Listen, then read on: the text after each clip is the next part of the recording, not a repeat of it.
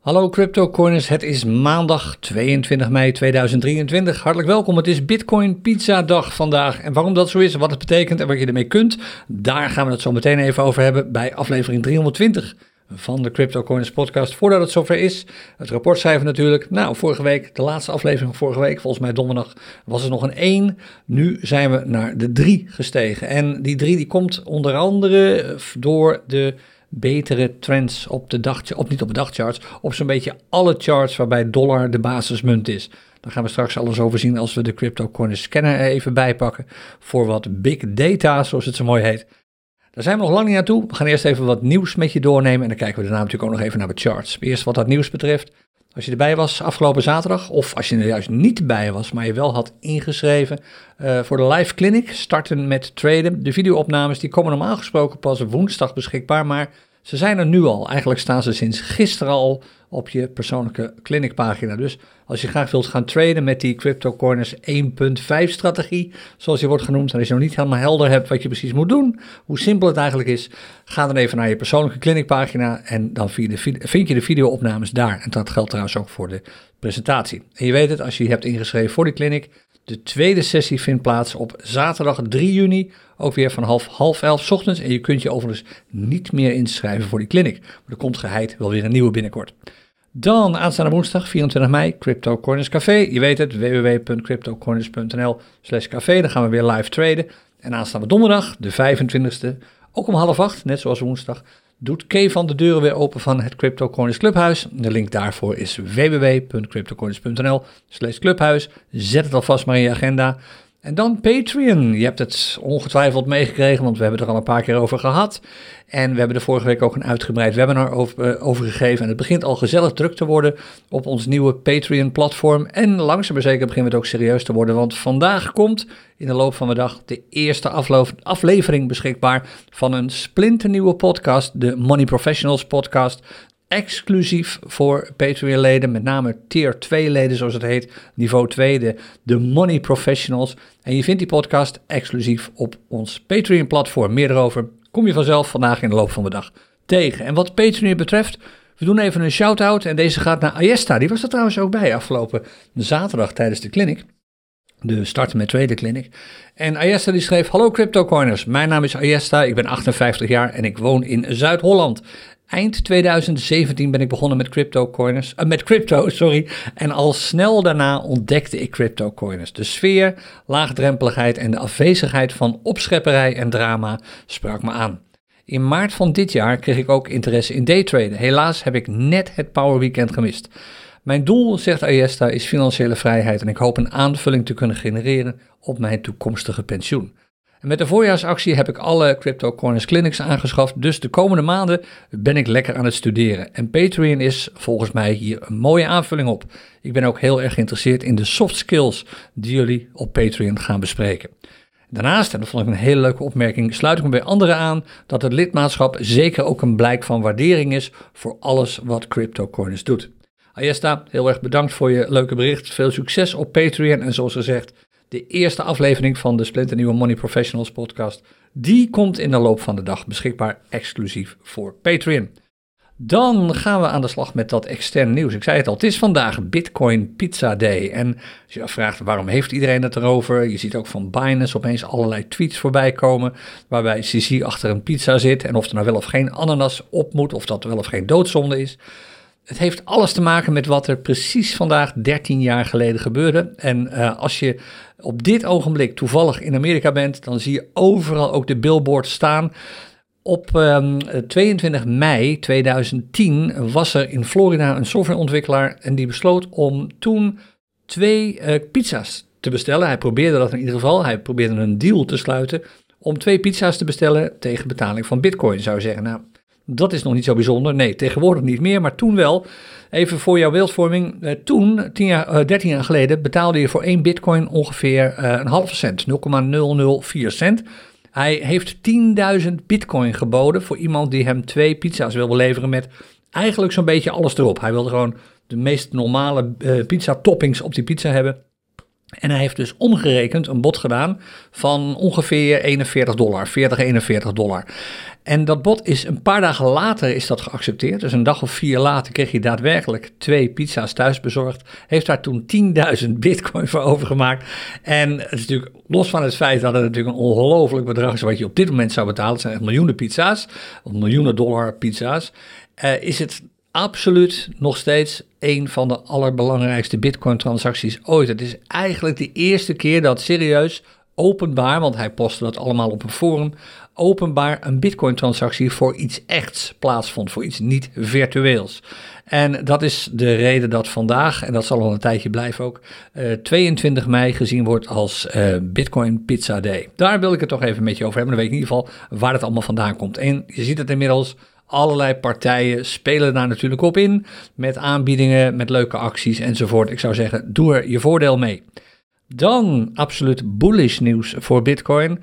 Ehm, misschien weet je het als je de politiek in Amerika een klein beetje volgt. Die democraten die op dit ogenblik tussen aanhalingstekens aan de macht zijn met hun president Joe Biden, een democraat, die hebben alles uh, behalve veel plezier aan bitcoin. Ze, vinden het helemaal niks. Ze zijn eigenlijk gewoon heel simpel anti-crypto en anti-bitcoin. Dat zie je overal terug. Uh, luister alleen maar even terug naar die Operation Chokepoint uh, podcast uit maart die ik ooit heb gemaakt. Um, er gaat alleen iets veranderen. Er zijn nu twee presidentskandidaten en die zijn allebei absoluut pro-bitcoin. En dat laten ze weten ook. Om te beginnen waren ze allebei te gast in Miami tijdens het Bitcoin-event. En deze twee mensen, de eerste heeft een bekende naam, Robert Kennedy Jr., en de tweede niet, mevrouw Tulsi Gabbard. Die hebben nogal wat um, uitspraken gedaan over Bitcoin, met name ook over de manier waarop de huidige regering daarmee omgaat. De interessantste dingen die ik eruit heb gehaald zijn een paar van de verkiezingsbeloftes van Kennedy. Het overigens helemaal niet zeker dat dit een nieuwe president wordt natuurlijk. Hij loopt vrolijk achter Biden aan. Maar hij speelt toch wel in op de behoeften van het volk, zoals het zo mooi heet. Door een aantal punten die rechtstreeks met crypto en bitcoin te maken te hebben, in zijn verkiezingsprogramma te zetten. En de eerste is, elke Amerikaan zou gewoon het recht moeten hebben om bitcoin wallets te maken. Gewoon eigen wallets, zogenaamd non-custodial wallets. Een wallet zoals bijvoorbeeld Exodus of een Ledger of een Trezor. Wallets die je helemaal in eigen beheer hebt, waarbij je dus niet afhankelijk bent van een uh, derde partij. De tweede Elke Amerikaan zou het recht moeten hebben om thuis gewoon een node te draaien, een blockchain node, zoals bijvoorbeeld een bitcoin node. En een andere die ook heel interessant was, maar misschien voor de bevolking wat minder, maar als je erover nadenkt wel heel relevant. Het is superbelangrijk volgens meneer Kennedy dat de eh, Verenigde Staten absoluut het middelpunt blijven van bitcoin en andere cryptocurrencies. En dat alle vijandigheid die er op dit ogenblik is vanuit de regering wordt omgekeerd in juist positiviteit. En dat is de eerste keer in lange tijd dat ik een democraat zoiets hoor zeggen. En de laatste, met name als je wat langer meedraait in de Bitcoin-wereld, zul je deze ook wel herkennen. Er wordt ook, als het om meneer Kennedy gaat, opnieuw gekeken naar de redenen waarom mensen zoals eh, Ross Ulbright uh, zijn vervolgd. En als je afvraagt wie is dat? Nou, hij was ooit een keer de oprichter van een zwarte markt, om het zo maar uit te drukken, waarop je allerlei illegale dingen kon doen en kon kopen en verkopen. En het allerbelangrijkste was dat die zwarte markt, de betalingen daar meestal plaatsvonden met bitcoin, met crypto. Maar los van het feit wat meneer Ulbricht heeft gedaan, is het, uh, of Albright, sorry, is het uh, nodig geweest om de man daarvoor levenslange gevangenisstraf te geven, zonder mogelijkheid, uh, hoe zeg je dat in Nederland, zonder gratiemogelijkheid. Um, het interessante wat Kennedy zegt is van, we moeten gaan kijken of het nou echt een veroordeling was vanwege wat meneer Albright heeft gedaan, of dat het alleen maar is gedaan om Bitcoin in een kwaad daglicht te zetten. En in het laatste geval dan moeten dergelijke mensen gewoon zo snel mogelijk gratie krijgen. Nou, dat zal met name door uh, Ross zelf worden opgepakt, want die man uh, die communiceert nog steeds vrolijk vanuit de gevangenis. Dat wel, hij um, uh, is er nog steeds van overtuigd dat hij eigenlijk ten onrechte voor zo'n zware straf is veroordeeld. En als dit lukt, natuurlijk, als meneer Kennedy het volk, om het zo maar te zeggen, meekrijgt, is dit gewoon een waanzinnig bullish signaal voor Bitcoin en voor crypto op zich. Dan de, natuurlijk weer de SEC, zoals gewoonlijk, de Amerikaanse waakhond. Er is weer wat nieuws te melden als het gaat om de zaak die ze op dit moment voeren tegen Ripple. Het allerbelangrijkste wat er dit weekend gebeurde is een uh, bepaald document, het wordt ook wel de Hinman documents genoemd. Uh, die moeten, als het aan Ripple of ligt, en inmiddels heeft de rechter daar ook over beslist, worden vrijgegeven. Dus je denkt, nou, wat heeft Ripple daar nou aan? Nou, Hinman, dat is de naam, de achternaam van de vorige directeur van de SEC, of eigenlijk voorzitter. Dat was uh, William Hinman en die heeft een jaar of vijf geleden, in 2018, een toespraak gehouden. En die toespraak wilde de SEC eigenlijk gewoon wegmoffelen. Waarin hij heeft gezegd dat Ether, het hele Ethereum-netwerk en alles wat daarbij hoort, gedecentraliseerd is en dat het geen securities zijn. Oftewel, het zijn geen waardepapieren. En dat is precies 180 graden anders dan wat de SEC op dit ogenblik beweert. En dat betekent ook nog eens een keer, die speech werd nog wat gezegd, namelijk het zou zomaar kunnen dat cryptocurrencies op een gegeven moment een rol als grondstof zouden kunnen krijgen. En ook weer zoiets wat de SEC absoluut niet wil lezen, niet wil weten. Ze willen niet zeggen dat ze niet weten dat ze dat ooit hebben gezegd. En als de rechter dit uiteindelijk, het is overigens al, het document is boven water, dat is nu openbaar. Het is nu meegenomen in de rechtszaak. En als de rechter dat document meeneemt in de beslissing uh, over de rechtszaak, uh, SEC versus Ripple, dan zou dat wel eens een enorme impact kunnen hebben op de manier waarop cryptocurrency in Amerika, want we praten natuurlijk puur over Amerika, in de toekomst gaat worden gereguleerd. En dat is, zoals gezegd, een signaal, een duidelijk signaal. En het lijkt steeds meer dat het een bullish signaal wordt voor crypto, ook natuurlijk in de rest van de wereld. Dus dat is het belangrijkste wat ik er dit weekend uit heb gevist. Het is ook een beetje komkommertijd, het is zomer. Dat merk je ook echt wel een beetje terug in cryptoland.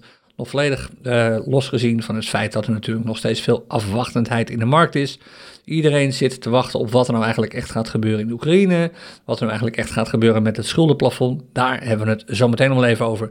We gaan nu eerst even naar de charts. En voordat we dat doen, eerst even het handelsvolume. Nou, zal je niet verbazen, het is nog steeds beroerd. We hebben op dit ogenblik, en ik heb dat net even bekeken, vlak voordat ik uh, de opname van deze podcast begon. We hebben nu 19 muntparen uh, op Binance op dit ogenblik. Dan heb ik het over Bitcoin muntparen. Met een handelsvolume van meer dan 50 Bitcoins. Gewoon dramatisch, super weinig. Dat is het slechte nieuws. Dus er, is weinig, er zijn weinig muntparen waar je eigenlijk in wilt gaan handelen. Omdat er genoeg volume is. Er wordt genoeg ingehandeld.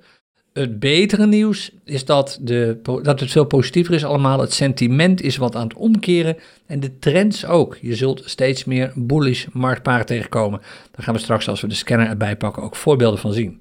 Nou, voordat we daar aan toe zijn, gaan we eerst even natuurlijk zoals gewoonlijk naar de charts. En als je meekijkt, dan zie je ze nu ook in beeld. Dit is de Bitcoin Week chart. Die is nog steeds bullish. Eigenlijk is er niks veranderd. We zijn, oké, het is een beetje afhankelijk van hoe je naar deze chart kijkt. Het is naar mijn mening nog steeds een chart waarin we op weg zijn naar een nieuw dal. We hebben dat dal eigenlijk al bereikt. Eigenlijk al uh, twee weken geleden, de week van uh, ehm, 18 mei. Dat was 25.800 dollar. Maar er is sindsdien niet echt sprake van een oplifting. Dus, of een, hoe noem je dat? Een uplift. Niet echt sprake van een bounce op dat uh, support level, die, die 25.800. Het is niet zo dat de prijs nu opeens begint te stijgen. En het lijkt eigenlijk, en dat gaan we zo meteen nog eens een keer terugzien als we de dag- en de urenchart erbij pakken. Het lijkt eerder een zijwaartse beweging op het ogenblik. En als dat zo is, dan kan het zomaar gebeuren dat de prijs ook nog eens een keer verder daalt. En dat we dus geen nieuwe piek hebben. En het dal van twee weken geleden niet het nieuwe dal is, dat we toch nog wat lager komen. De chart is overigens nog steeds bullish, want we hebben nog steeds een hogere piek dan de vorige. Alleen het dal is lager dan het vorige. En dat betekent dat we, als we omkeren naar een nieuwe piek, en niemand weet wanneer dat precies is, dat we die nieuwe piek willen zien boven de 31.035 dollar. Gebeurt dat niet, dan keert deze weekchart om van, bearish, sorry, van bullish naar bearish. Maar daar hebben we nog wel echt een paar weken voor nodig voordat we zeker weten of dat zo is. De kans dat deze chart bullish is, nou, die hebben we op een kortere termijn hebben we dat helder. En als de chart bearish wordt, dan zien we dat pas na een wat langere tijd. Want het duurt waarschijnlijk wel even voordat Bitcoin uit deze impasse komt. En vorige week hadden we al een prijs die was gesloten binnen de Keltner Channels. Uh, en met name ook een prijs die was gesloten boven die rode lijn die je hier ziet als je meekijkt. Dat is de MA200, het voortschrijdende gemiddelde van de laatste 200 sluitprijzen, van de laatste 200 weken. Nou, de prijs zit daar nog steeds boven. Die afgelopen week is hij er ook weer boven gesloten. En dat is een bullish signaal. En dat blijf ik dus nog steeds ook deze week weer goed in de gaten houden. Nou, de weekchart is natuurlijk veel dominanter en veel significanter qua uh, signaal dan de dagcharter is. Maar die pakken we er ook even bij. En een van de dingen die je op de weekchart al min of meer ziet, dat de prijs niet meer zoveel beweegt. De laatste week, vorige week en de huidige week, zie je ook heel erg terug op de dagchart. Als je de dagchart erbij pakt, dan zie je nog een flinke daling. Die begon op zaterdag 6 mei en die stopte op vrijdag 12 mei. En inmiddels, sinds die daling, een bijna hamer overigens, sinds die daling is de prijs min of meer, er zit al een paar procent tussen nog, maar min of meer gelijk gebleven. De prijs staat zelfs op dit ogenblik eigenlijk op hetzelfde niveau als de sluitprijs na die daling. En dat zegt al genoeg. Dat noemen wij contractie. Er is niet meer zoveel beweging tussen de bovenkant en de onderkant, tussen de, de highs en de lows. En als je zo'n contractie hebt, dan weet je gewoon, er wordt afgewacht op dit ogenblik. We zitten in een zijwaartse beweging. En we zijn technisch gezien op weg naar een nieuwe piek. Misschien hebben we die piek ook wel te pakken hier, maandag 15 mei. Dan zouden we nu op weg zijn naar een nieuw dal. Dat hebben we misschien ook al bereikt, donderdag 18 mei. Nou, dat dal zou hoger zijn dan het vorige, maar de piek lager. Dan zou je kunnen zeggen, we zitten al vrij snel weer in een bullish trend op die dagchart. Maar eerlijk gezegd, dat lijkt me een beetje te optimistisch. Hoewel ik absoluut verwacht dat we prijsstijgingen gaan zien, denk ik dat we op dit ogenblik eerder in een zijwaartse beweging zitten. In een neerwaartse trend, dus een zijwaartse beweging in een bearish trend dan in een nieuwe bullish trend die begint te ontstaan. Zover is het gewoon nog niet op dit ogenblik. De highs zijn naar mijn mening nog lager, de lows zijn nog lager, oftewel de pieken en de dalen. Dat betekent rustig afwachten. Twee dingen zijn een beetje omgekeerd. Allereerst de Keltner Channels. Die de prijs zit nu al zo lang, al meer dan een week, binnen de banden van de Keltner Channels, dat dat afnemend bearish signaal weg is. Inmiddels is het een bullish, of sorry, een neutraal signaal geworden. En als je naar de unbalanced volume indicator kijkt, dan zie je iets wat niet zo heel vaak voorkomt die gaat bijna zijwaarts op dit ogenblik. En dat geeft aan dat er eigenlijk geen helder signaal wordt afgegeven door die OBV, door die Unbalanced Volume Indicator. Oftewel op dit ogenblik een neutraal signaal. Rustig afwachten dus in een bearish trend op de dagchart. En ook dat zie je weer terug op de urenchart. Als je de urenchart erbij pakt, dan zie je de laatste dagen eigenlijk nauwelijks meer, eigenlijk al sinds vrijdagochtend, nauwelijks meer een significante prijsbeweging. Als je technisch naar deze chart zou kijken, dan zou je kunnen zeggen van nou, er is sinds afgelopen zondag, gisteren nacht, om twee uur eigenlijk sprake van een bearish trend met lagere pieken en lagere dalen. Nu begint dat misschien weer te herstellen, maar eerlijk gezegd, lettend op de enorme prijsschommelingen die we daarvoor hebben gezien, kun je dit niet echt heel serieus nemen. Er is naar mijn mening ook hier sprake van contractie. En die contractie die geeft aan dat het allemaal een beetje afwachtend is. De markt wacht gewoon rustig af op dit ogenblik wat er allemaal gaat gebeuren. Weinig handelsvolume, veel zorg toch nog steeds over wat er in Amerika gaat gebeuren met het schuldenplafond. Daar komen we zo meteen al op terecht. En dat betekent dat mensen rustig even afwachten voordat ze serieuze beslissingen neemt als het gaat om het kopen en verkopen op dit ogenblik. Wat goud betreft, dat blijft eigenlijk nog steeds bullish. Uh, eigenlijk blijft gewoon bullish. We hebben hogere pieken en hogere dalen gehad. En wel een nieuw dal gezien, om precies te zijn, eergisteren. Uh, nee, niet eergisteren, want dit is, een, dit is een normale chart. Geen 24-7 chart, oftewel in het weekend wordt er niet gehandeld. Afgelopen donderdag, de dag voor sluiting van de beurs, was de goudprijs lager dan de vorige low die we hebben gezien, de vorige trough. Dat betekent dat we nu te maken hebben met hogere pieken, lagere dalen. Maar dat maakt de trend nog steeds bullish. En we gaan nu heel duidelijk, heel zichtbaar op weg naar een nieuwe all-time high, of in ieder geval een nieuwe piek. En zo gauw de piek uitkomt boven de vorige van donderdag 4 eh, mei, is het eigenlijk zeker dat we een nieuw record gaan zien voor goud. En veel hiervan zal natuurlijk afhangen van wat er uiteindelijk in Amerika gebeurt. En de Fear and Greed Index die heeft alvast een voorsprong genomen daarop, of eigenlijk een voorschotje genomen daarop. Um, de Fear and Greed Index stond vorige keer afgelopen donderdag op neutraal, 54. Hij kwam van hebzucht af schoot toen naar neutraal, 54, en staat nu een paar dagen later weer op hebzucht, 67. Dit is natuurlijk niet normaal wat hier gebeurt. Dat kan niet zo vaak zo snel omschieten. En de reden hiervoor is eigenlijk het handelsvolume in een paar grote aandelen op het ogenblik. Walmart liet goede cijfers zien vorige week. Hop, dan gaan de investeerders meteen Walmart kopen. Maar verreweg, en dat zie je ook terug als je een beetje door die fear and greed indicators heen bladert. De belangrijkere indicators als het gaat om aandelen, zoals bijvoorbeeld de Summation Index, die staan er helemaal niet zo goed voor. Die laten namelijk gewoon zien hoeveel er op dit ogenblik nou echt wordt gehandeld in alle aandelen. En dan zie je dat dat helemaal niet zo spectaculair is op het ogenblik. Er wordt heel weinig in aandelen gehandeld op een paar grote jongens na. En daar komt ook nog bij dat de markt blijkbaar vindt dat er een oplossing komt voor het uh, schuldenplafondprobleem. En waarom? Er is een uitspraak gedaan door twee leidende figuren van de Democratische Partij en twee leidende figuren van de Republikeinse Partij, dat ze er wel uit gaan komen voor eind mei. Oftewel, voor 1 juni zeggen ze, hebben we gewoon duidelijkheid. We gaan hier met z'n allen uitkomen. En daar reageert de markt meteen op. Er is nog geen uitspraak en in het verleden laat zien dat je dergelijke uitspraken eigenlijk totaal niet serieus mag nemen. Mensen doen dat wel en dat betekent dat dit zo kan omschieten.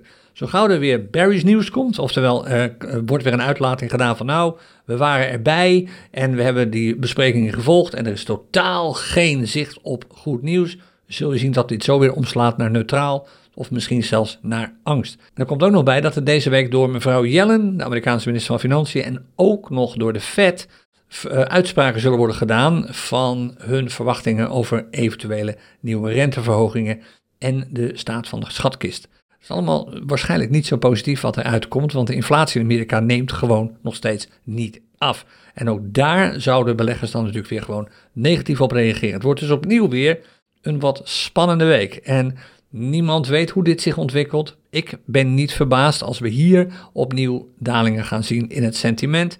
En afhankelijk van hoe goed dat schuldenprobleem wordt opgelost, als het al wordt opgelost, heeft dat natuurlijk ook impact op de prijs van goud en dus ook impact op de prijs van Bitcoin. Eigenlijk is alles wat er zou kunnen worden besloten alleen maar goed voor de prijsontwikkeling van Bitcoin. Maar dat gaan we vanzelf zien eh, de komende weken. Nou, hoe zit het dan op de wat korte termijn met de heatmap op het ogenblik? Die is rood en dat heb je natuurlijk ook zelf al gezien als je de prijzen een beetje in de gaten hebt gehouden. Ik heb het over de prijzen nu, niet over de trends. De prijzen van de meeste cryptomunten zijn sinds gisteren gedaald en gisteren waren ze sinds eergisteren ook lager en volgens mij eergisteren zelfs sinds de dag daarvoor. Het loopt even allemaal niet zo lekker. Dat zie je ook terug als je de barometer natuurlijk erbij pakt. Er zijn best wel veel meldingen op dit ogenblik als je de CryptoCoin scanner zou gebruiken. En je ziet al één belangrijk ding. Als je dit scherm erbij pakt, de meldingen waar alle markttrend voor zichtbaar is, die zijn bullish. Kijk, hier hebben we KMD 95% bullish, Pivx 86,5% bullish. En zo zijn er wel meer te vinden. Hier over eentje bullish. Natuurlijk zit er wel wat Barry's chart bij, maar hier GMX 66% bullish. Geen wonder want als je de markttrend opvraagt voor bitcoin, eh, muntparen met bitcoin als basismunt, die was nog berries vorige week. Vorige week hadden we nog 5,6% berries afgelopen donderdag. En die staat nu op 14,1% bullish. Dat hebben we lang niet gezien. Dan moeten we echt een paar maanden terug.